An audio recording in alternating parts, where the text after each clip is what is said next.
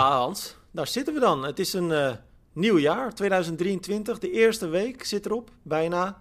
Um, en we gaan het eens even over een hele andere boeg gooien, want Praat is terug.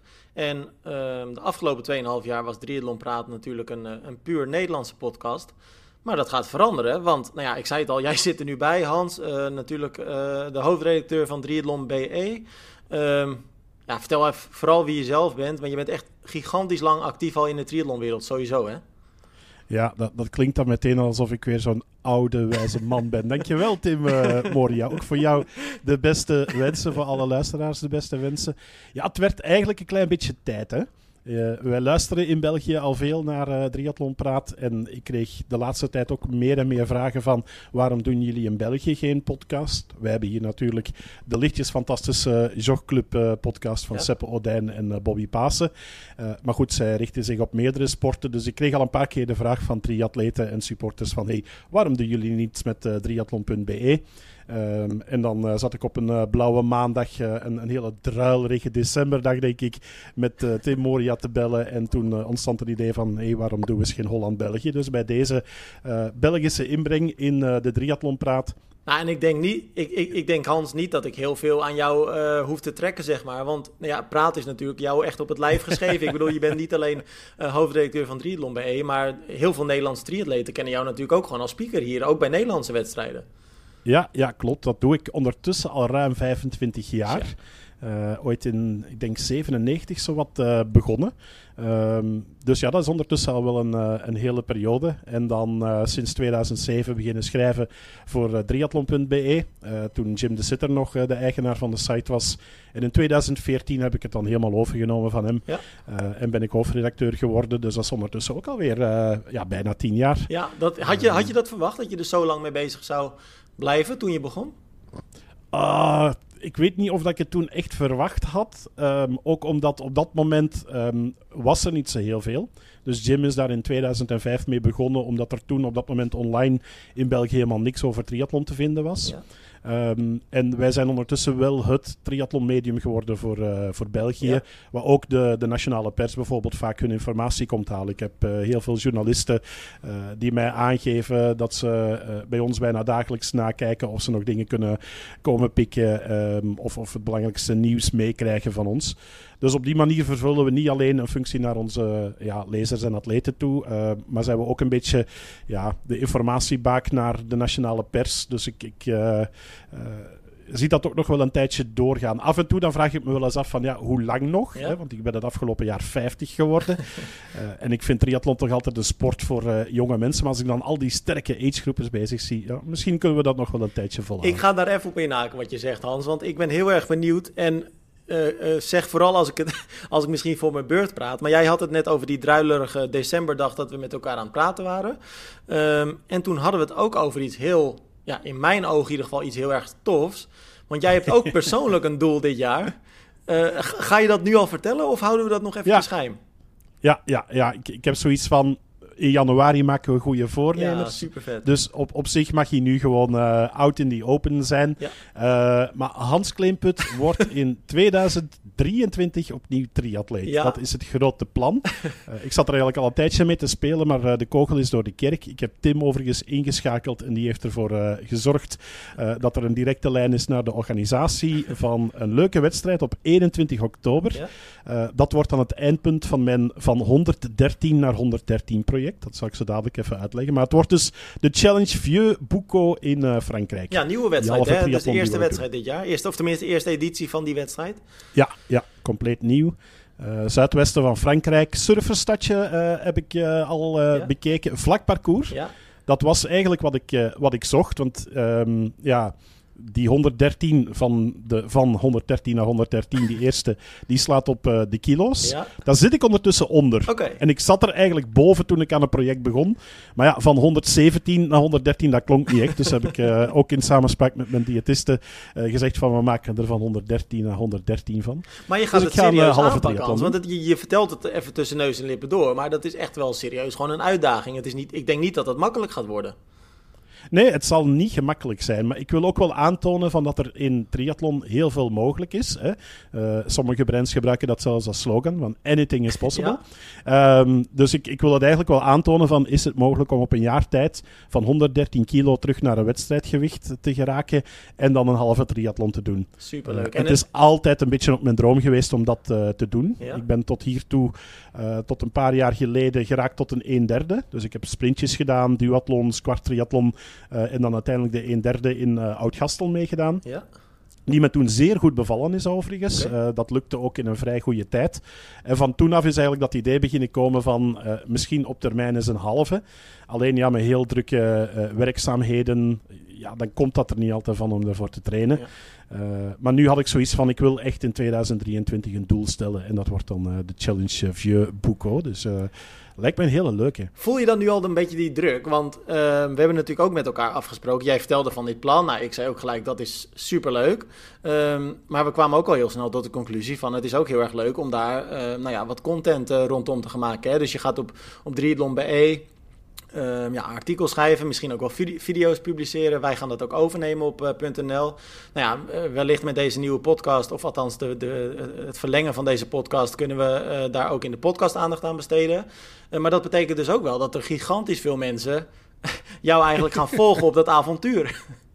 Ja, eh, bedankt.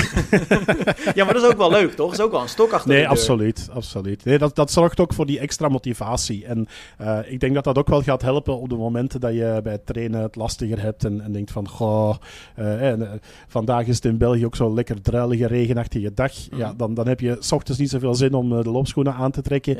Maar als je dan weet waarvoor je het doet, dan scheelt dat wel. En zeker als er ook nog eens een publiek meekijkt en als ik daardoor ook nog wat mensen kan inspireren, Ja. ja, waarom niet? Leuk. dus ik ga er echt een reeks van maken. Het wordt echt een project uh, van 113 naar 113 op triathlon.be te volgen. Leuk als jullie het ook uh, in Nederland eh, overnemen. En als er nog mensen mee willen trainen richting Vieux Bouco, of als ze zelf ook ideeën hebben rond wedstrijden waar ze naartoe werken, ja, misschien kunnen we daar wel iets heel moois samen van maken. Leuk. Eén vraag heb ik nog voordat we nu echt gaan starten. Want we gaan natuurlijk eventjes... Er is ja, eigenlijk gigantisch groot nieuws deze week naar buiten gekomen. Daar kom ik zo eventjes op terug. Eén ding wil ik nog even aan je vragen. We gaan nu deze... Nou ja, jij noemde het Holland-België-combi maken. Uh, wij hebben natuurlijk al 2,5 jaar uh, een, een Triathlon Praat podcast uh, nou ja, gemaakt. volledig gericht op de Nederlandse markt. Zijn er nou nog dingen waar ik op moet gaan letten nu we ook de Belgische uh, triatleten gaan aanspreken? of, of, is dat verschil heel erg klein? Wij zijn best wel redelijk direct vaak in onze podcast. Uh, ja. Kunnen ook wel uh, kritisch zijn. Um, kan dat in België ook of moet ik daar uh, iets, meer, uh, iets meer voorzichtigheid uh, in bouwen? Nou, ik, ik denk dat ze er bij ons wel tegen kunnen, tegen dat uh, direct zijn. Dus uh, ik denk misschien af en toe wat vertaaldiensten uh, toepassen of ondertiteling bij specifieke culturele verschillen, maar daar zullen we elkaar ook wel op, op wijzen. Ja. nee, ik denk dat het, dat het wel een beetje te vergelijken valt. Um, al hebben wij denk ik net een iets ander topsportmodel dan, dan in Nederland. Ja. Maar voor het overige denk ik wel dat de triathlonmarkt in Nederland en in België voor een groot stuk vergelijkbaar is en dan zeker Nederland en Vlaanderen. Dus dus uh, geen, uh, geen zorgen over maken. In welk ik denk dat ze je goed kunnen verstaan, overigens. Nou, dat is uh, fijn om te horen. In welk opzicht is ik, het? ik hoop dat dat voor mij overigens hetzelfde is. Nou, ik begrijp je heel goed, dus dat zal inderdaad ook voor de luisteraars gelden. In welk opzicht is het topsportmodel van België anders dan Nederland? Goh ja, wij zitten natuurlijk met, zowel bij de vrouwen als bij de mannen, echt op, op wereldniveau met een aantal toppers. Ja. Zowel op de, de korte als op de, de lange afstand. Uh, maar ik merk vooral bij ons dat in de, de grote nationale wedstrijden, dat je daar een heel breed topveld hebt. Mhm. Um, en dat is een van de dingen dat mij eigenlijk doorheen de jaren wel eens een paar keer opgevallen is, is dat Nederland dat wat minder heeft. Uh, je hebt daar een aantal toppers, maar die, die, die top is niet zo super breed. Ja. Um, en in de eredivisie uh, zie je dat ook wel eens, uh, dat daar een aantal topatleten bij elkaar staan, maar daar zitten toch nog wel wat niveauverschillen in. Mhm. Vaak zijn het ook de Belgen die daar ook nog eens mee vooraan komen, uh, komen spelen. Um, dus de, de breedte van, van uh, het toptriathlon in Vlaanderen is, is iets groter Ja. dan, uh, dan wat Nederland uh, is, denk ik. Ik heb wel het idee, en dat hebben we vaker in deze podcast ook besproken, dat wij, als je dan naar 2022 kijkt, en ik heb het idee dat die lijn ook al een beetje in 2021 werd ingezet, is dat de Nederlandse topatleten, om ze maar eventjes over één kam te scheren, uh, dat die wel echt in opkomst is. En ik heb het idee dat we een zeer succesvol uh, jaar achter de rug hebben als Nederland uh, zijnde. Ehm, en ik denk dat de gemiddelde Nederlandse triathlonvolger het, het aankomende jaar ook met heel veel uh, vertrouwen tegemoet ziet. Want we hebben natuurlijk echt wel heel veel talenten nu rondlopen. Ja, ja. ja ik, ik ben eigenlijk best wel uh, jaloers. Ik ben jaloers op de vrouwen. Ja. Um, want daarin is Nederland de laatste jaren een stuk sterker gegroeid dan, uh, dan België. Daar moeten we eerlijk in zijn. He, je zit daar uh, op dit moment met onder andere een Els Visser die het uh, supergoed doet. Lotte Wilms. En, ja, ja, ook. Dus um, op dit moment denk ik dat jullie wel een weelde hebben op het gebied van vrouwen die, die internationaal goed, goed scoren, maar ook bij de mannen. En dat is een jonge generatie. En dat is wel een van de dingen uh, waar wij dan een beetje jaloers naar, naar kijken. Ik bedoel, we hebben ook een paar toppers op dit moment rondlopen. Ja. Maar goed, een, een Pieter Hemerijk, een, een Pamphile Parijn, ja. een, een, Kenneth van den Dries, een, een Stijn Goedstouwers. het zijn niet de absolute jonkies meer, nee. om het dan op zijn Nederlands te zeggen. En als je dan bij jullie kijkt, naar een Nick Heldoorn bijvoorbeeld, naar een Juri Keulen. Jongens die, die toch wel heel wat talent hebben. Ja, ja Menno die, die rekening dan al net niet meer bij de jonkies bij. Die heeft al iets meer ervaring dan die, die twee. Maar ook hij is absoluut aan het doorbreken. En dat is wel mooi om te zien. Ja. Um, dus ja, wie weet gaan we de komende jaren wel uh, terug naar een, een situatie waarin dat de Nederlanders zeker op een lange afstand het ook uh, supergoed gaan doen. Ja, want als ik. En dat is misschien dan een, uh, een pijnlijke vraag om maar gelijk de sfeer er lekker in te brengen. Maar ik heb het idee dat de Belgen een wat lastiger jaar achter de rug hebben. En dan zeker bijvoorbeeld een Pieter Hemerijk. Die heeft best wel de ene na de andere teleurstelling achter de rug hè, dit jaar. Of afgelopen jaar dus eigenlijk. Ja, het is wat met, met ups en downs geweest. Nu is hij terug bij, uh, bij Lubos, uh, bij zijn oude trainer. Ja. Uh, heeft net een vakantie in Samorin achter de rug, Ja. zag ik. Is in het X-Bionics sfeer oudjaar gaan, gaan vieren. Ja. En ging nu door naar het trainingskamp in, in Tsjechië. Um, dus ik denk dat dat voor hem wel een goede stap is, is geweest om, om terug naar een, een vertrouwde trainer te trekken. Het is inderdaad up en down geweest voor Pieter. Langs de andere kant heeft hij het wel laten zien om achter Brownlee dik onder de acht uur te duiken en een tweede plaats te pakken. Ja. Uh, dat was natuurlijk uh, een, een, fantastische prestatie van hem in, uh, in Kalmar. En dan, ja, ik, ik, hoop voor Pieter dat er nog zo'n paar hoogtepunten zitten aan te komen. Want het zit er absoluut in, Ja. maar het komt er niet altijd uit. Nee. Dus dat is een beetje het, het jammere. Uh, heel veel mensen geloven ook uh, in hem. Dus ik, ik, hoop dat hij daar wel weer mee kan aanknopen. En, en dat hij eens een paar goede wedstrijden, een, beetje een reeksje kan, uh, kan neerzetten. Want voor de rest is het inderdaad niet, uh, niet super top uh, geweest. Um, Sten Goedstouwers heeft het vrij goed gedaan. En Pamphile Parijn eigenlijk ook. Goed, dat zijn niet de grote winnaars, die mannen. Dus op zich moeten we daar ook niet van verwachten dat die wekelijks of, of zeg maar ja, maandelijks of twee maandelijks in een Ironman op podium gaan staan. Um, maar goed, ze hebben na, naar hun kunnen heel goede prestaties neergezet. En dat is ook wel mooi om, uh, om te zien. Ja, en Kenneth van den Driessen, die heeft gewoon Ironman Lanzarote gewonnen. Ja, zeker. Ja. ja. Nou, wat dat dus betreft, op dat vlak uh, mochten we niet klagen. Nee, dus wat dat betreft eigenlijk gewoon Nederlands en Belgisch succes. Laten we hopen dat dat in uh, 2023 uh, lekker doorgaat. We gaan eventjes door het nieuws heen, Hans. En Yep. uh, volgens mij kunnen we gigantisch kort daarover zijn. Uh, er is eigenlijk één uh, iets wat er eigenlijk gigantisch bovenuit springt dit jaar. Of uh, deze week, moet ik zeggen. En dat is natuurlijk het nieuws dat we in, uh, in november, eind november van vorig jaar al, al brachten. Als, nou ja, Mhm. dat wordt dan gerucht genoemd. Maar het blijkt gewoon dat we het bij het, bij het juiste eind hadden. Het is geen gerucht. Ironman die gaat uh, het WK gedeeltelijk verplaatsen. Kona gaat combineren met Nice. En dat betekent dus dat we tot en met 22, uh, 2026 ja, een gescheiden WK gaan hebben. Dus eerst de vrouwen in Kona, op, op Kona en dan de mannen in Nice. En dat roleert uh, tot en met 2026 uh, door. Uh, ja, groot nieuws toch? Ja. Ja, absoluut. absoluut. Het is hier ook met, uh, ja, ik, ik wou eigenlijk zeggen met ongeloof uh, ontvangen door, door onze lezers. Maar ik denk dat de meesten al door hadden, ook in, in november. Het was al een publiek geheim dat het Nice zou worden. Ja. Maar nu dat dat bevestigd is en dat het ook nog eens duidelijk is dat het effectief 10 september wordt, ja, hoor je toch links en rechts toch redelijk wat, wat kritiek op die beslissing van Ironman. Mm -hmm. um, weet je, ik ben zelf in, in Hawaii geweest vorig jaar. Ja. Uh, zoals de, de overige jaren eigenlijk, al sinds 2010 2012, denk ik. Ik heb alleen 2013 gemist. En toen werd Frederik van Lier de wereldkampioen. Sindsdien heb ik gezegd van ik ga altijd, want dan wil ik niet meer meemaken van er dan niet uh, uh, te zijn. Um, en je merkte toen al dat de, de twee dagen wedstrijd, dat was echt een aanslag op het sociale leven in, uh, in Kona. Ja. Dat merkte je aan alles, in, in de supermarkten, de prijzen voor de verblijven en accommodaties, in, in de restaurants, in, in cafés waar ze nauwelijks konden volgen, waar ze overal personeel tekort hadden. Uh, het verkeer op het uh, eiland wat helemaal in de soep liep, zeker in het centrum van, uh, van Kona. Dus je merkte dat, dat Kona wel aan zijn limiet zat. Ja. en dan kun je eigenlijk twee dingen doen, vind ik, als uh, Ironman zijnde. Het nog exclusiever maken en zeggen we gaan minder slots doen en we gaan toch naar één dag. Of we doen het op twee locaties. En dat laatste, ja, dat was voor mij in november eigenlijk wel een verrassing. Want toen dacht ik van ja, je haalt echt wel de mythiek van de wedstrijd eruit. En, en Nice mag dan misschien een van de meest aansprekende locaties zijn in Europa voor een Ironman race. Maar het is geen Kona. Nee. En, en, die reacties hoor ik nu ook wel bij, uh, bij veel mensen. Uh, en plus ook, ik vraag me af, Tim, uh, op 14 oktober, de vrouwen in Kona gaan zij wel de aandacht krijgen die ze anders ook hebben als het een mannen- en vrouwen-WK is in Hawaii. En eigenlijk de vraag stellen is hem ook beantwoorden, toch? Want ik, ja, ik, ik denk dat wij het met elkaar eens zijn dat die kans best wel klein is. Ik heb zelf het idee dat uh, de vrouwenwedstrijd uh, ja, gewoon minder aandacht gaat krijgen. En dat zal zich waarschijnlijk niet alleen vertalen in minder aandacht van. Uh, want kijk, de media gaat natuurlijk gewoon hoe dan ook aandacht aan die wedstrijd besteden. Dat is, mm-hmm. dat is overduidelijk. Maar ik vraag me bijvoorbeeld af of uh, de grote partners en de sponsoren uh, allemaal richting Kona gaan reizen voor, uh, nou ja, tussen haakjes alleen de vrouwenwedstrijd. Ik vraag me af of er veel publiek langs de kant zal staan. Ja. Ik denk echt dat dat minder interessant gaat worden.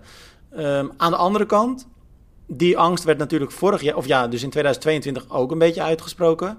En toen zagen we eigenlijk dat de vrouwenwedstrijd ook best wel goed gevolgd werd. Ook al was het op een, uit mijn hoofd een donderdag geloof ik, gewoon een door de weekse dag. Ja.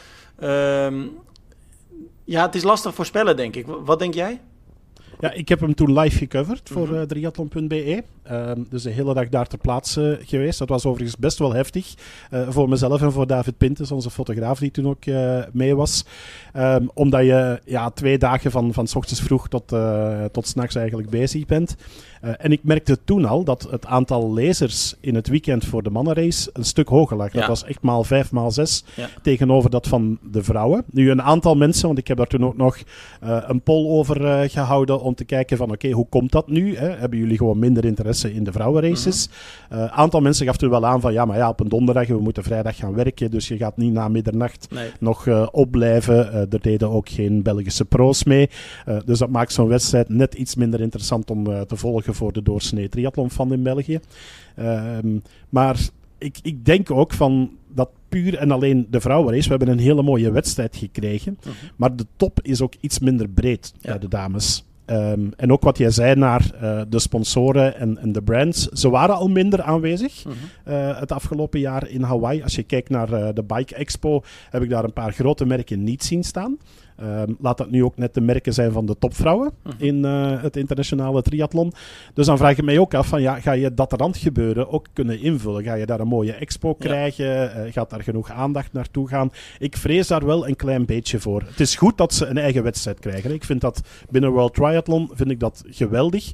Ik vind dat wij een van de voorbeeldsporten zijn ter wereld waarin dat gelijke kansen aan mannen en aan vrouwen worden uh, gegeven. Dus dat ze een eigen wedstrijddag krijgen of een eigen wedstrijdmoment dat vind ik schitterend. Alleen, het was veel mooier geweest als je zegt, je doet dat op een zaterdag en een zondag bijvoorbeeld in Kona. Maar goed, um, ik denk dat die beslissing ondertussen keihard genomen is. Dus Ja. we gaan er niks aan kunnen veranderen. Maar eh, wat denk Hans. jij van de locatie Nice aan zich dan? Want kijk, wat jij zegt, ik, ik sluit me er helemaal bij aan. Aan de andere kant zou je ook kunnen zeggen, ik draai hem een beetje om. Ehm, als je naar afgelopen jaar kijkt, de vrouwenwedstrijd werd ook bij ons gewoon minder gevolgd dan de mannenwedstrijd. Uh, maar dat is eigenlijk altijd zo. Dat is ook bij de World Triathlon wedstrijden zo. Dat is bij de Nederlandse wedstrijden die we volgen zo. Mannenwedstrijden worden op de een of andere manier toch altijd ietsje meer gevolgd.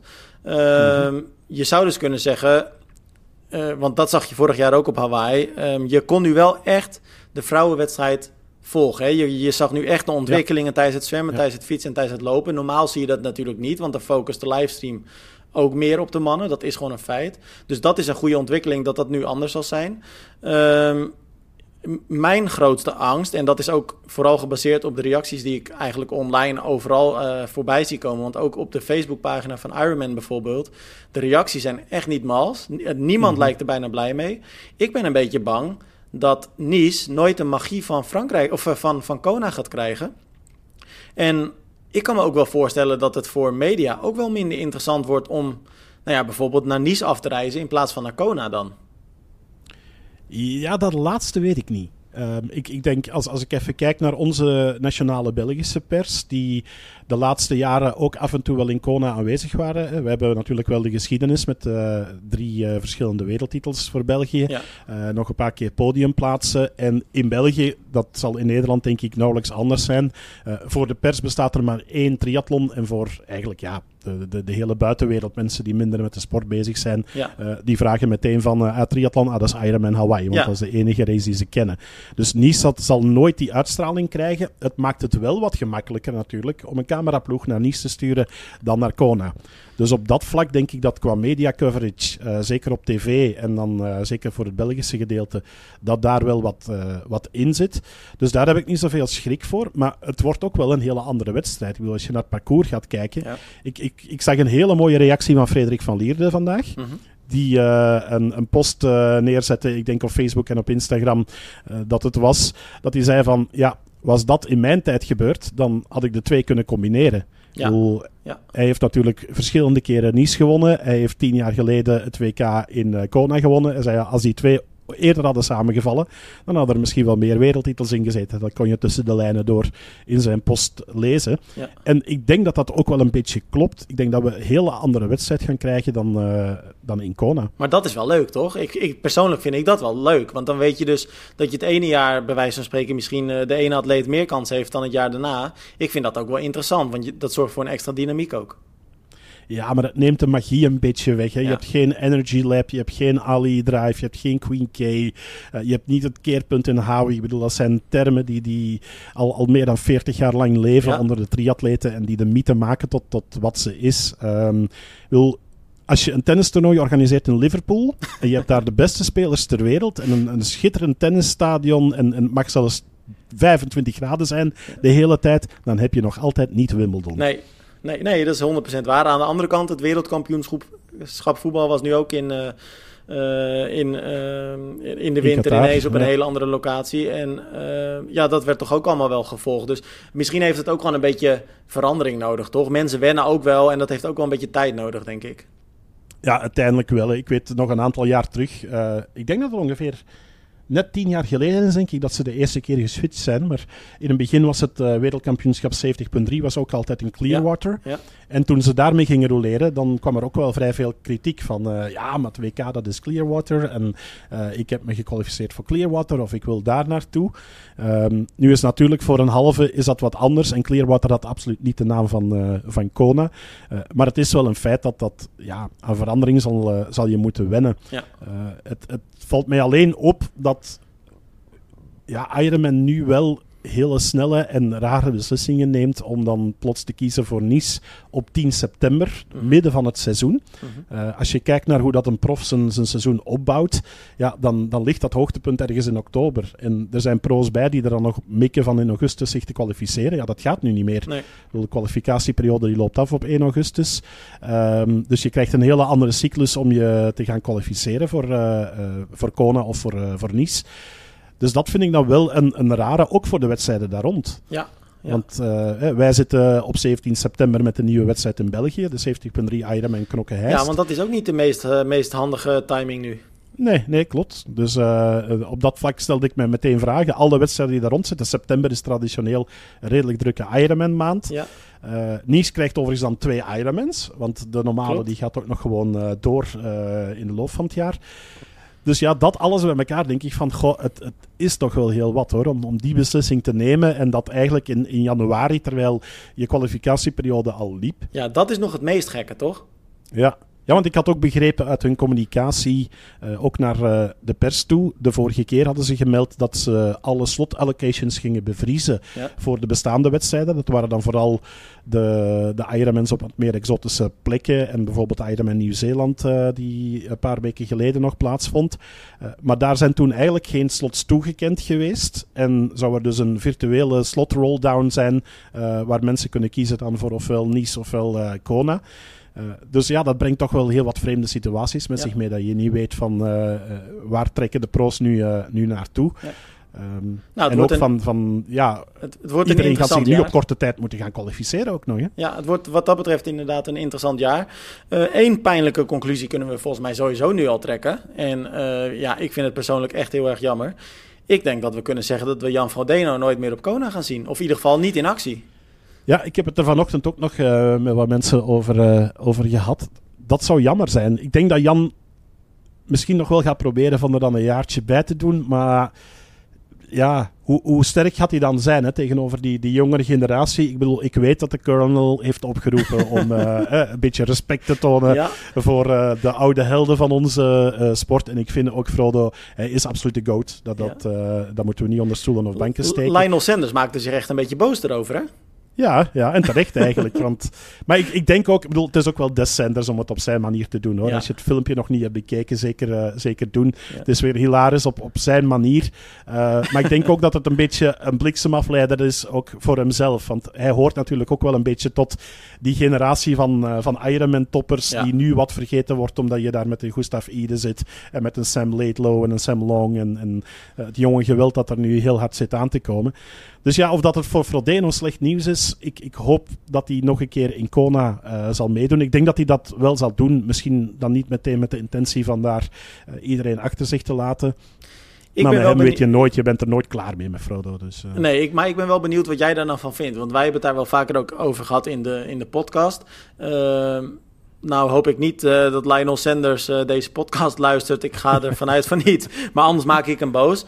Ik moet namelijk eerlijk bekennen dat ik denk dat als Lionel, of uh, sorry, Jan Frodeno nu tegen die, nou ja, die jonge garde dan uh, race. Dus dan heb je het inderdaad over, natuurlijk over de Noren, maar ook Sam Laidlow. Sam Long misschien wel die eraan zit te komen. Nou, zo heb je er nog wel meer. Um, ik denk dat Jan Frodeno. Um, ja, ik denk dat hij het niveau niet meer heeft van deze jonge garde. En helemaal eens met wat jij zegt. Ook voor mij is, uh, is Frodeno nog steeds de GOAT, the greatest of all time. Maar ik denk niet dat Jan Frodeno nog mee kan in het geweld van die, van die jonge gasten. Denk jij van wel dan? Ja, hij heeft af en toe nog zijn uitschieters. En als je kijkt naar die, die wereldrecordpoging uh, tegen, uh, tegen Lionel Sanders -hmm. toen, dat was best nog wel indrukwekkend. En ik denk in de beste omstandigheden en een Jan die echt top is, dat hij nog kan meespelen. Wat Jan dan wel nodig heeft, denk ik, is een zware race. Ja dat, dat het de weersomstandigheden een beetje tegenzit, dat er veel tegenwind is of misschien zelfs wat regen en dergelijke. Ik denk omstandigheden zoals het afgelopen jaar.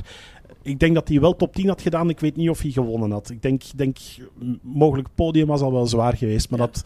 Ja, ik bedoel, niemand heeft het slecht gedaan hè, het afgelopen nee. jaar. Als je kijkt naar die top 10, uh, waar iedereen onder de 8 uur duikt, ja, dat, dat, dat is gewoon indrukwekkend. Dat, maar juist uh, daarom denk ik dat Frodeno nu in een gigantisch zware ja, mentale positie zit. Want kijk, het is natuurlijk jaren zo geweest dat alles eigenlijk om hem draaide. Hè? Overal waar hij kwam, mm -hmm. won hij de wedstrijd. Um, alle druk ligt nu op zijn schouders. Uh, als hij straks tegen Iden of tegen Bloemenveld race, uh, volgens mij voelt hij gewoon echt wel die druk van... Ja, ze kijken nu ook naar hun en niet naar, niet naar mij alleen nog. Ja, ik, ik weet ik, ik denk dat Jan beter met dat soort druk kan omgaan, omdat hij heeft niks meer te bewijzen. Ja. Hij heeft het allemaal al gedaan. Hij is super sympathiek. Hij heeft een, een enorme schare supporters. Uh, ja. Zowat heel de wereld staat achter hem. Dus hij heeft eigenlijk niks te bewijzen. Ik denk dat de druk eerder groot gaat zijn bij de jonkies om, om. Jan voor te blijven. Dus ik denk dat hij daar wel mee gaat, uh, gaat kunnen omgaan. Langs de andere kant, als je ziet hoe snel dat die mannen lopen nu op dit moment, ja, dat is echt onvoorstelbaar. Ja. Nu, ik moet er ook wel uh, om de sideline bijzetten van met de nieuwe regels uh, van World Triathlon, die Ironman ook zal uh, overnemen, denk ik niet meer dat we naar dezelfde snelle looptijden nee. gaan de komende jaren. Uh, met dat de maximum hoogte van de zool van de schoenen minder dan, dan 50 mm moet zijn. Dus ik, ik had uh, een paar topatleten uh, in een andere podcast uh, gesproken en die zeiden van ja, triathlon has gone rogue with their running shoes. ja. ze hadden zoiets van ja, het is mechanische doping eigenlijk bijna. Ja, een mooi voorbeeld is natuurlijk de schoen van Iden hè, die die op, op Kona gebruikte. Ja. Het, als je de foto's zag, ja, het leek wel een ruimteschip, toch? Ja. Ja, dat was net een optreden van Kiss. ja, maar echt, ja. ja echt bizar eigenlijk. maar ja, aan de andere kant... Goed, je moet het nog altijd doen ook. Hè? Bedoel, Precies, de, schoenen gaan niet alles geven. Het gaat een paar procent helpen. Iedereen is ook wel een toptalent uh, op, dat, uh, op dat vlak. Ze werken er keihard voor de Noren. Uh, ik vond Sam Laidlow ook een, een, heel aangename verrassing. Ook een geweldige kerel overigens. Prachtig, ja. die, die, vroeg mij overigens bij de afterparty, maar toen was er bij iedereen al redelijk wat drank over, overheen, of ik um, geen sponsoring kon regelen en hem kon laten aansluiten met een Belgische club. Want hij vond de mannen van 3MD Dendermonde allemaal zo sympathiek. Dus wie weet gaan we Sam Laidlow uit een Belgische kleur ah, krijgen. Ah, wat tof. En leuk, wat leuk is aan Sam Laidlow... Um, um, zijn manager, of althans zijn voormalig manager, die heeft echt de afgelopen twee, drie jaar misschien wel best wel vaak mailtjes gestuurd naar nou ja, alle media, waaronder dus ook Triathlon. Um, en daarin ja, werd eigenlijk constant aangegeven van ik ben Sam Laidlow en ik wil de jongste winnaar ooit van Kona worden. Um, ja, Hans, jij weet ook hoe dat werkt. Je krijgt natuurlijk vaker van dat soort uh, mails mhm. van managers. En het eerste wat je dan denkt van, nou ja, we moeten het eerst nog maar zien, hè. Um, en ineens stond hij daar gewoon op Kona. En oké, hij won niet, maar hij was echt niet normaal sterk gewoon. Nee, inderdaad. inderdaad. En niemand had dat verwacht. Ik ook niet. Uh, ik, ik heb ook uh, de persconferentie bijgewoond waar Gustav Iden eigenlijk verwoordde wat wij toen met alle journalisten die daar aanwezig waren dachten. Ja. Uh, en Gustav zei ook van ja, net zoals iedereen dacht ik van hij zal wel kraken in het lopen. Ja. Hij zei maar bleef gewoon doorgaan. Ja. Dus ja, ik denk dat hij een geweldige kans heeft gehad. Ik weet niet of hij in de komende jaren nog zo'n kansen zal krijgen of die zal kunnen pakken. Maar het is wel een man om, uh, om rekening mee te houden. Hij moet nog gaan bevestigen, dat is eigenlijk het enige nog. Uh, maar goed, ze lopen er nog wel een paar rond. En dan heeft Jan Frodeno het voordeel, die heeft dat wel bevestigd. Dus ik, ik geloof nog wel in de kansen van, uh, van een Jan, maar dan moeten de omstandigheden meezitten. Maar ik denk bijvoorbeeld wel, 10 september, Nice, op dat parcours. Jan Frodeno, ja, waarom ja. niet? Ja, het is wel een parcours wat hem ligt inderdaad, ja. Mm -hmm. Aan de andere kant, ja, nou ja, ik, ik geloof niet dat wij elkaar daar... Ja, ik, ik geloof net iets minder in Frodeno nu dan toch. Um, heeft nu natuurlijk ook wel weer lang blessureleed gehad. Uh, viel bij Challenge Rood uit. Um, ja. Ik denk echt dat hij wel in een lastig pakket zit. En mm. ook al ben het zal niet gemakkelijk zijn, maar... Nee. Um, ik, als ik het een beetje vergelijk met een, een, een Frederik van Lierde, uh, de laatste keer dat hij Nice won, uh, toen dacht hij ook van, uh, ja, maar hij is een beetje op zijn retour en heeft al wat pech gehad en dergelijke. maar dat soort mannen, die, die werken er gewoon keihard voor. Frederik die organiseert in 2023 overigens zelf ook mee het Europees kampioenschap halve triathlon bij ons in, in Menen. Okay. Um, en hij zegt ook van, ja, maar ik heb geen tijd meer om te trainen of zo. Maar als je Frederik ziet, die staat nog altijd zo scherp als een mes. Dat is onvoorstelbaar. En bij Frodeno is dat ook zo. Ik bedoel, die bulk van talent. En ik denk als hij hard werkt en, en uh, goed kan blijven trainen zonder, uh, zonder blessures, ja, die zou wel eens een rol kunnen spelen in, uh, in Nice. Ja. En ik, ik hoop ook een beetje op, op Lionel Sanders. Hè. Ik ben gewoon, ik, bedoel, ik ben altijd heel objectief in onze verslaggeving. Maar zowat iedereen in Vlaanderen weet wel dat ik redelijk fan ben van, van de Colonel. Ik dat is ook wel een persoonlijkheid, hè? En, uh, en het is ook gewoon een heel toffe kerel. Ja. Hij is heel amabel, uh, heel open toe naar, uh, naar andere mensen. Ja. dus ik, ik hoop voor hem dat het er ook voor hem eens een keer in zit. Want op de echt grote afspraken is het er nog te weinig uitgekomen. Ja. Wat, wat vind jij nou het leukst, Hans? Want al die jaren dat je dit, dit werk nou doet, ehm, vind je nou echt die, die grootste iconische wedstrijden, vind je dat nou het leukst om te volgen? Of zijn het, is het toch wel misschien zelf als speaker bij een, nou ja, een kleinere lokale Belgische wedstrijd staan? Wat, wat vind je het leukst? Goh, het liefst sta ik zelf te speakeren. Um, en dan moet ik zeggen, ik heb het afgelopen jaar Ironman Maastricht gedaan als speaker. Dat is wel een hele belevenis. Ook om daarmee een uh, Paul Kay uh, aan uh, de finish samen te staan speakeren. Dat was echt heel tof om, tof. om te doen. ik heb op veel plaatsen gestaan. Ik heb Sofingen gedaan. Ik heb wereldkampioenschappen, EK's gedaan en dergelijke als speaker. Dus ik heb heel veel mooie herinneringen. Ik vind ook elk jaar leuk om naar Hawaii te gaan. Maar het heeft voor mij, moet ik ook al zeggen, niet meer dezelfde uitstraling dan, dan tien jaar geleden. Ja. De eerste keer dat je op Kona denkt, komt, dan denk je echt van oh wauw, dat ziet er hier allemaal fantastisch uit. Maar eigenlijk is het een heel klein stadje uh, en, en heb je het heel snel wel, uh, wel gezien. Um, dus het, qua uitstraling blijft het, uh, blijft het geweldig. Ik hou zelf ook wel heel erg van het World Triathlon ehm, circuit. Ehm, het is nu ja, voor COVID uh, geleden dat ik nog wedstrijden live heb meegemaakt. Ik was erbij op de Olympische Spelen in, uh, in Londen. Dat Ja. was echt een van de mooiste triathlons die ik ooit gezien heb. Met eh, ja, publiek, zeven, acht rijen dik. Ja. Ehm, dus ik hoop volgend jaar in Parijs ook te kunnen gaan, eh, te gaan kijken. Eh, maar bijvoorbeeld, ik ben in Leeds geweest. Ja, dat, dat is fantastisch. Ja, dat, dat, eh, dat Engelse publiek is helemaal gek. Natuurlijk, Leeds is eh, Brownlee Town. Ehm, dus dat, dat leeft en ademt eh, de Brownlee Brothers daar. Eh, maar dat is ook wel fantastisch om te zien. En wij hebben een geweldige generatie ook met de Belgen. Met eh, Claire en Valerie. Met Jelle en Marten. Dus ik, ik vind eigenlijk dat af en toe ook in, in de hele triathlonbeleving het, het World Triathlon gebeuren wat ondergesneeuwd raakt. Ik zie dat ook bij ons op de site overigens. Hè. Als we iets brengen over eh, Ironman of Challenge, dan heeft dat eh, ja, toch vaak twee à drie keer zoveel lezers als wanneer we iets van de kortere afstand brengen. Ja, maar dat is inderdaad volgens mij niet per se de brand, maar dat is de afstand inderdaad. Ik heb het idee dat vooral die langere afstanden gewoon heel populair zijn. Ja, nee, dat klopt. Natuurlijk, ik zeg het, we hebben in België de geschiedenis hè, met Luc van Lierde, met Frederik van Lierde, eh, met verschillende Ironman champions, eh, eh, zowel bij de mannen als bij de vrouwen. Ehm, dus voor veel mensen die iets verder van de sport staan, is die lange afstand, Ja. dat, dat is wat dat triathlon is. Langs de andere kant vind ik, als je kijkt naar het World Triathlon Circuit, dat is echt wel globaal. Hè? Ja, en Dus- heel spectaculair. Ja. En heel spectaculair. En dan moet je echt top zijn. Dan moet je top zijn in alle drie de onderdelen. Tegenwoordig op de langere afstand overigens ook veel meer dan vroeger.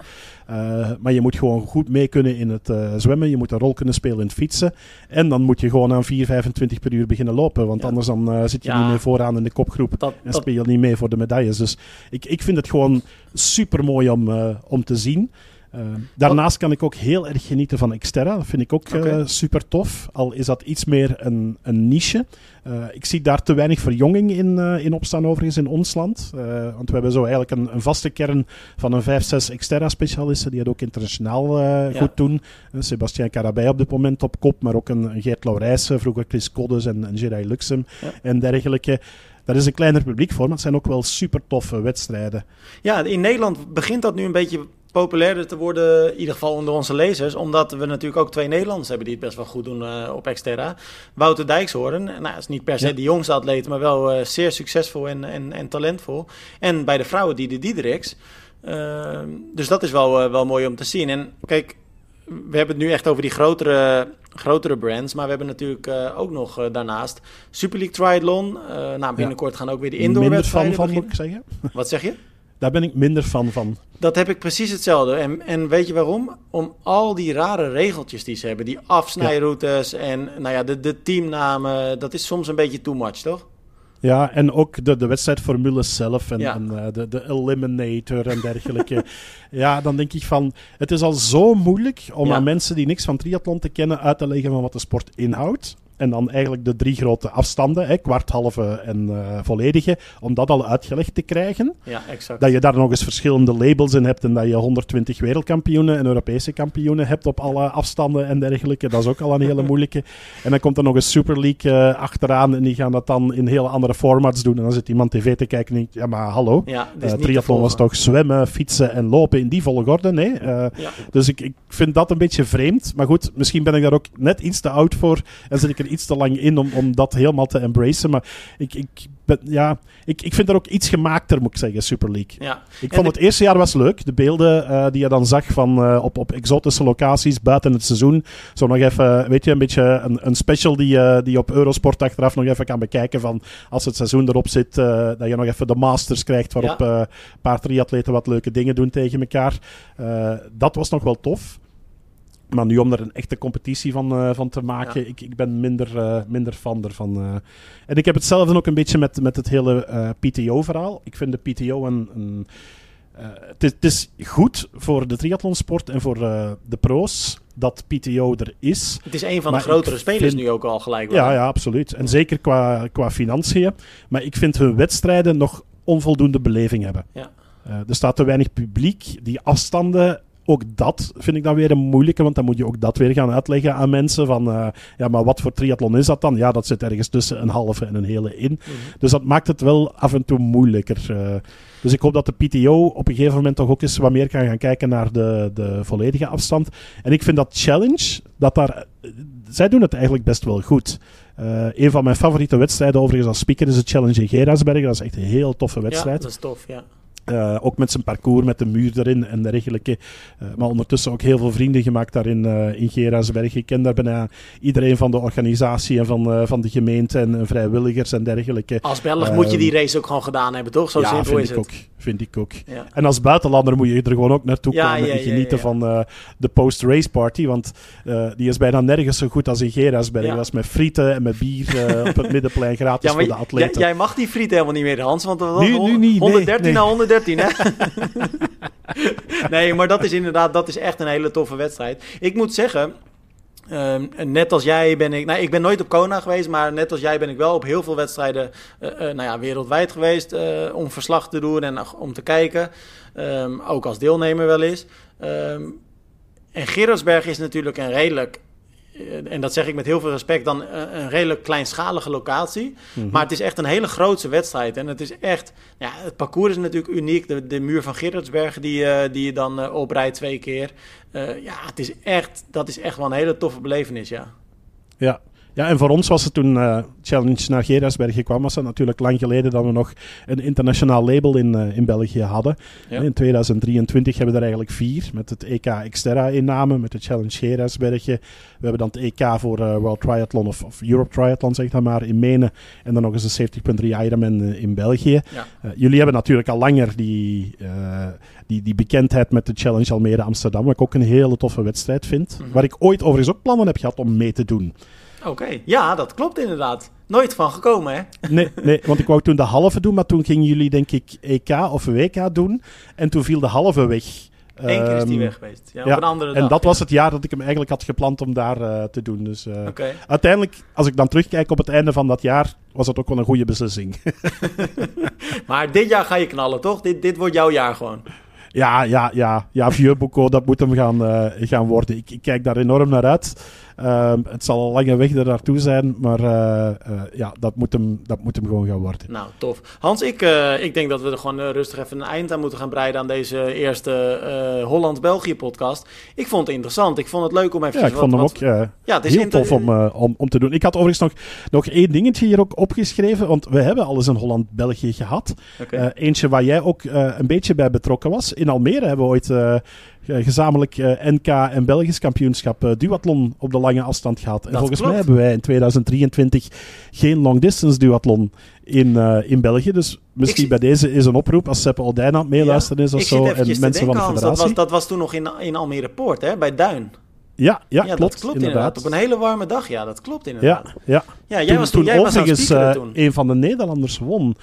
Ehm, Jennik Wolthuizen, denk ik. Jannik Wolthuis, denk ik. Ja, ik was aan het denken of dat Daan de Groot was, maar ik denk Ja. nee, het was Jannik die, eh, die won voor, eh voor Seppe Ja, dat en, klopt. eh, en Jan Petralia, geloof ik toen. Dus, Maar dat was een, een, een hele mooie en ik vond het leuk om zo de twee bij elkaar te krijgen. De Belgische toppers en de Nederlandse toppers. Ehm, en dat gebeurt ook wel eens in de eredivisie en een paar Nederlandse toppers ook bij ons in de T3-series.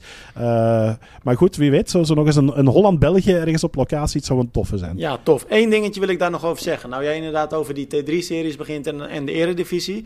Ehm, want jij zegt helemaal terecht, eh, in Nederland is de top niet altijd even breed. En dat zie je zeker in de Eredivisie dan terug. Dat we best wel vaak ook Belgen, Belgische atleten, nou ja, in ieder geval in de kop van de wedstrijd hebben. Ehm, toevallig is een aantal dagen terug de inschrijving voor de teamcompetities eh, gestart hier. Dus ook de Eredivisie. Ehm, ik denk dat het wel eens een heel lastig seizoen kan gaan worden voor die teamcompetities. Eh, want we hebben natuurlijk een aantal, eh, aantal ploegen hier in Nederland. eh, en dat zijn eigenlijk alle topploegen. Die gewoon niet meer van start gaan. Dus dat is best wel een dingetje. Ja, ja ik, ik vind het een, een jammere ontwikkeling. Langs de andere kant moet ik ook wel zeggen, het is ook af en toe wel een beetje artificieel. Bij ons zit ook het groot publiek er niet op te wachten. Hm. Uh, als je kijkt van de T3-series, die zijn vaak in combinatie met andere wedstrijdreeksen. En als er dan een gewone kwartriathlon is, dan heeft dat veel meer toeschouwers dan de T3-series. Dus Ja. dat merk je ook wel, omdat daar staat het ploegenbelang voor op. Terwijl mensen toch meer naar die individuele prestaties staan te kijken. Um, dus dat is een moeilijke. En plus ook, ja, budgetten staan overal onder druk. En, en uh, daar tegenover goede wedstrijden stellen, zijngevers vinden. ik bedoel, het is allemaal niet zo gemakkelijk om, om goede wedstrijden ook voor iedereen neer te zetten. Uh, langs de andere kant hebben wij altijd wel een beetje jaloers naar Nederland gekeken. Dat jullie een, een uh, teamseries hebben uh, met maar liefst vier divisies. Ik bedoel, wij hebben er twee bij de mannen, één bij de vrouwen. En that's it. En ik heb dat altijd wel mooi gevonden, dat je heel vaak teams hebt die dan, zeker als tweede en derde en vierde divisie, samen op een wedstrijd komen. Dat die echt wel met, met een, een half plein aan, aan teamleden zich installeren in tenten en dergelijke. Ja. Uh, dat vond ik altijd wel mooi. Dus een beetje jammer dat dat uh, te, teloor zou gaan. Ja, nee, ik, ja, ik ben benieuwd of het. Ik denk ook niet per se dat het teloor uh, zal gaan. Maar het is wel een feit dat zeker de Eredivisie, en dat is dus bij ons dan het hoogste niveau. Ehm, ja, dat daar gewoon een, een kwaliteitsverlies dit jaar gaat zijn. want we hebben natuurlijk Squadra, Veromosa, die waren al gestopt. Nou ja, je hebt nu TC mm. Twente die stopt, Trican, Oceanus. Ehm, ja, dat zijn geen goede signalen. En dus ik ben wel heel erg benieuwd hoe dat gaat zijn. En ik heb het idee dat het er in ieder geval niet beter op wordt. Maar ja, wie weet valt het mee straks. Ja. Misschien, misschien, heeft Nederland een iets groter platform nodig om, om dit weer op te krikken. Wij hebben al jaren een klassieker aan het begin van het seizoen. Meestal is dat uh, rond de 1 mei. 1 mei is in België feest van de arbeid een, uh, een feestdag. Mm -hmm. En vroeger was 1 mei gewoon de vaste datum voor het uh, Belgisch kampioenschap ploegentriathlon. Okay. En dat was een wedstrijd waar iedereen wou zijn. Want dat was eigenlijk de opener van het seizoen. Dit jaar in 2023 vindt die op 6 mei plaats in, in Viersel. Um, belooft ook weer een hele mooie wedstrijd te worden. Maar ja, dan, dan heb je gewoon uh, tussen de, de 700 en de 1000 atleten die, uh, die ja. bezig zijn en die dat in ploeg doen.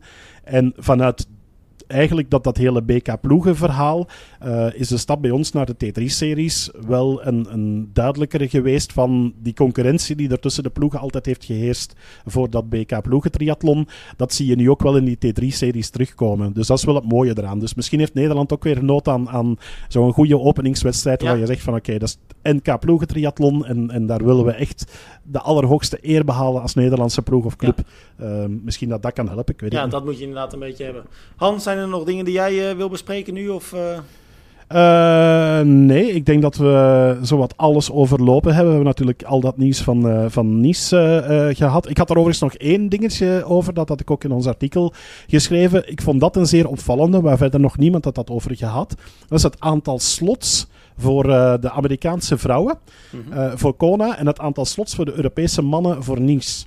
Uh, dat viel mij op toen ik gisteren ging kijken naar de verdeling van uh, de, de slots die te winnen zijn voor het WK. Ja. Um, en dan blijkt dus dat voor het jaar dat het in Kona is, dat er veel meer slots in de Amerikaanse wedstrijden zijn te verdienen dan uh, in, in Europa. en vice versa ja. voor Nice okay. zie je dat Hamburg, Frankfurt en Klagenfurt, daar zijn 150 slots te verdienen. Ja, en dan bijvoorbeeld een, een Ironman Arizona of dergelijke, of Coeur d'Alene had ik gezien, daar zijn er slechts 50 of 60 slots. Hmm. Dus dat is wel een heel opvallende. Ik denk dat Ironman er rekening mee houdt dat uh, Nice vooral heel veel Europeanen zal aantrekken ja. en Kona vooral veel Amerikanen. Ja. Nou ja, dat is natuurlijk ook een logisch gevolg. Hè? En we hebben natuurlijk afgelopen jaar ook gezien de, de, prijzen van Kona, hè, waarin Europeanen al snel 10 tot misschien wel 15.000 euro soms betaalden om ja, eigenlijk een redelijk eenvoudige reis naar, naar Kona ja, te bekostigen. Uh, andersom geldt dat natuurlijk ook. En het is ook voor heel veel triatleten gewoon niet meer te betalen. Nee, klopt, klopt. Dat is ook vaak wat je ziet terugkomen. Eigenlijk in de reacties die iets positiever zijn over Nice, dan gaat het daar wel vaak over. Dat mensen ja. zeggen van, ja, maar ja, Nice is tenminste nog betaalbaar. Ja. Nu, vanochtend ging ik aan de lijn met uh, Michael Schouwaerts, de voorzitter van, uh, van Triathlon Vlaanderen. Die belde mij even. Michael is ook een goede vriend uh, geworden over de jaren heen. Vorig jaar ook starter in, in Kona. en hij zei ook van, hey Hans, wat denkt je dit jaar? rijden we samen naar Nice over en weer? hij zei, dan, rijden we, dan wisselen we af met rijden, gaan we naar de wedstrijd kijken en s'avonds rijden we terug naar huis. Dus ja. dat kan natuurlijk niet in, uh, in Kona. Dus misschien nee. dat we het op die manier gaan doen. Ik weet ook nog niet of wij zelfs dit jaar naar Kona zullen trekken. Heel afhankelijk van wie gaat zich kwalificeren. Zijn er ja. voldoende Belgische vrouwen en dergelijke. Nu ja, voor jullie wordt het overigens ook moeilijk om uh, over en weer naar Nice te trekken. Want dat is natuurlijk ook het jammer. Hetzelfde weekend als uh, Challenge Almere. Almere, ja, voor mij is het dus persoonlijk sowieso geen optie. wellicht dat er iemand van de redactie wel in de mogelijkheid is. Maar kijk, het, het, enige voordeel daaraan is, tegenwoordig kun je alle wedstrijden natuurlijk ook perfect online volgen. Mm -hmm. uh, maar ik vind het wel jammer, want ik had er wel graag bij geweest. En uh, ja, weet je, we hebben, er, we hebben er nu veel over gepraat. Maar onder de streep denk ik wel gewoon dat het een hele toffe locatie is. En ik denk ook dat het echt wel een hele vette wedstrijd kan worden. Ehm, dus ja, het liefst sta je natuurlijk langs de kant. Zo simpel is het wel.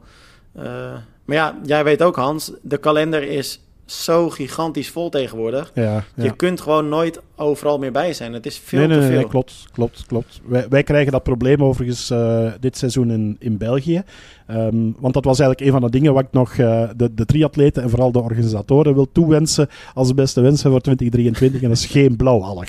Ja, Laten ja. we gewoon uh, dat, dat iedereen toewensen. Want er zijn vrij veel wedstrijden bij ons die van het najaar nu allemaal richting het voorjaar zijn getrokken. Ah, ja. omdat dan het risico op blauwalg een pak minder is. Want na de COVID-pandemie hebben toch een paar wedstrijden nog moeten schuiven of zijn duathlon geworden het afgelopen jaar door uh, blauwalg in het zwemwater. Dat is echt een plaag aan het worden. Ik door, herinner me juist dat de blauwalg juist dit voorjaar gigantisch erg was. Uh, bij ons viel dat nogal mee. Okay. Bij ons manifesteert zich het meer in het, uh, in het najaar, in, Okay. in de periode eind augustus, begin september. Uh, dus heel veel organisaties gaan nu in mei zitten. Dus wij krijgen echt een supervolle kalender in mei met een paar super Sundays, waar we drie, vier wedstrijden samen zitten. Dus dat wordt voor ons ook inderdaad een uitdaging om dan alles te gaan volgen. Ja, nou, we gaan zien hoe we het gaan doen, Hans. Um, voor nu laten we gewoon uh, deze podcast in ieder geval eventjes beëindigen. En dan zou ik zeggen, dan spreken we elkaar uh, snel weer. Want we gaan uh, nou ja, gewoon deze lijn met de nieuwe podcast uh, voortzetten, toch? Ja, ik vond het een toffe, een leuke Holland-België. Dus ik ben zeer benieuwd naar de reacties van de Hollanders. En ik zal jou vertellen wat de Belgen ervan vinden. Nou, perfect. Eventjes misschien één um, um, algemene opmerking nog eventjes daarover. Uh, kijk, de Nederlandse luisteraars die weten in principe natuurlijk gewoon hoe ze deze podcast uh, kunnen luisteren. Voor de Belgen die dat misschien, uh, ja, het is heel een beetje gek om dat nu dan te zeggen. Omdat als je dit luistert, dan hoor je hem al. Maar vertel het dus vooral uh, door tegen mensen die misschien nog niet geluisterd hebben. Je vindt hem gewoon in alle uh, podcastkanalen, Spotify, uh, Deezer, Apple Podcast. Maar je vindt hem ook um, op de website, dus triathlon.nl en zeker ook triathlon.be. Daar vind je hem gewoon in de widget. Dus dan kun je heel makkelijk nou ja, deze podcast terugluisteren. En dan nou, hopen we dat die goed ontvangen wordt, toch? Ja. Voilà. Het was mij een hele eer om uh, deze eerste van het jaar met jou samen te mogen doen, Tim. Dus uh, hartelijk dank daarvoor. Eens gelijks, Hans. We spreken elkaar snel. Hoi. Alright, tot later. Ciao.